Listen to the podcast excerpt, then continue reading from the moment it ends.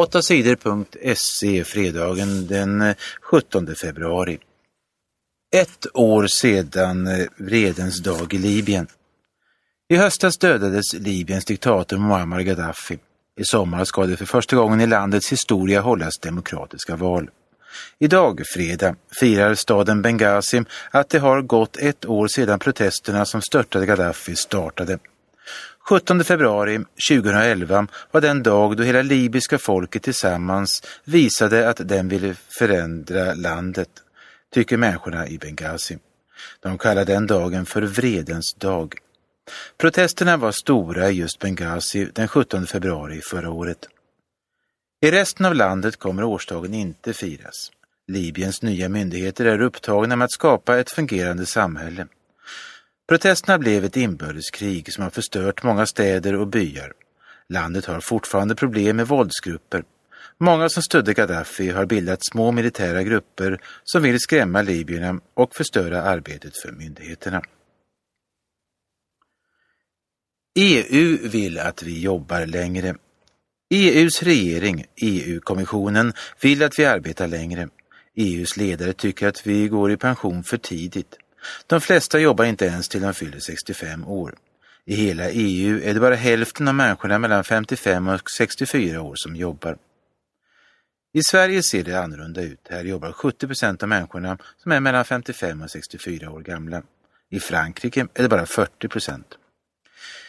EUs ledare är oroliga för att pensionspengarna inte räcker.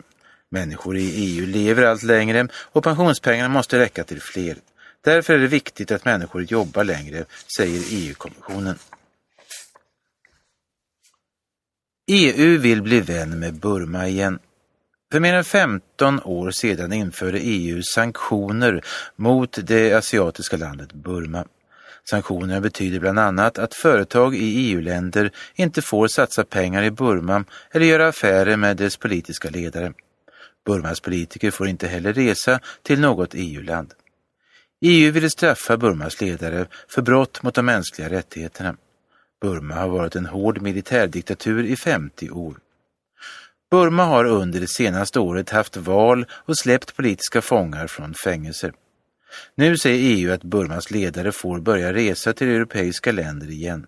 Om Burma fortsätter att förändra landet kan fler sanktioner tas bort i framtiden, säger EUs ledare.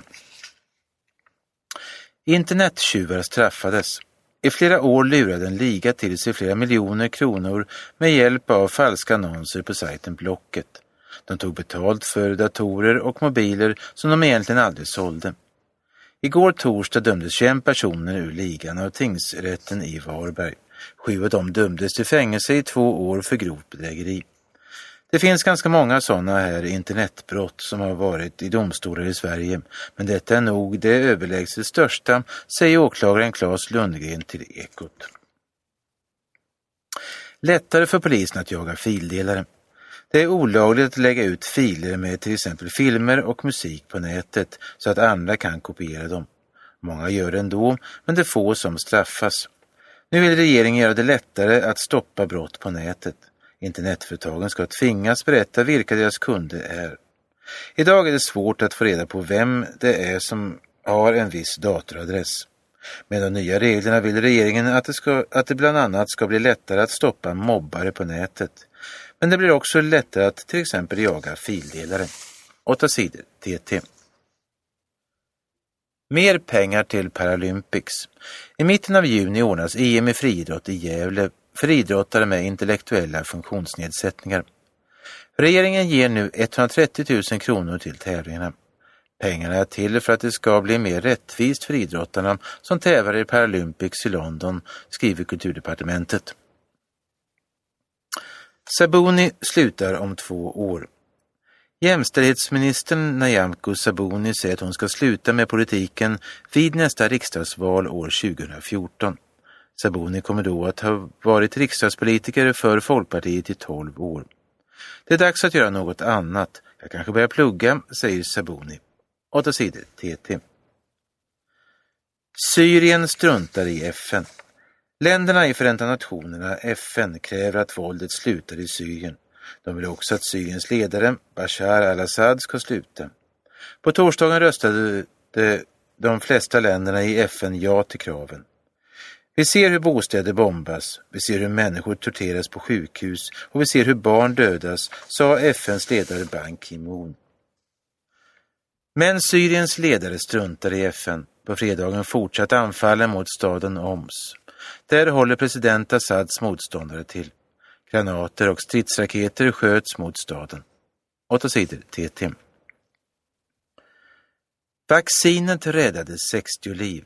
Hösten 2009 kom svininfluensan till Sverige. Svininfluensan är farligare än vanlig influensa.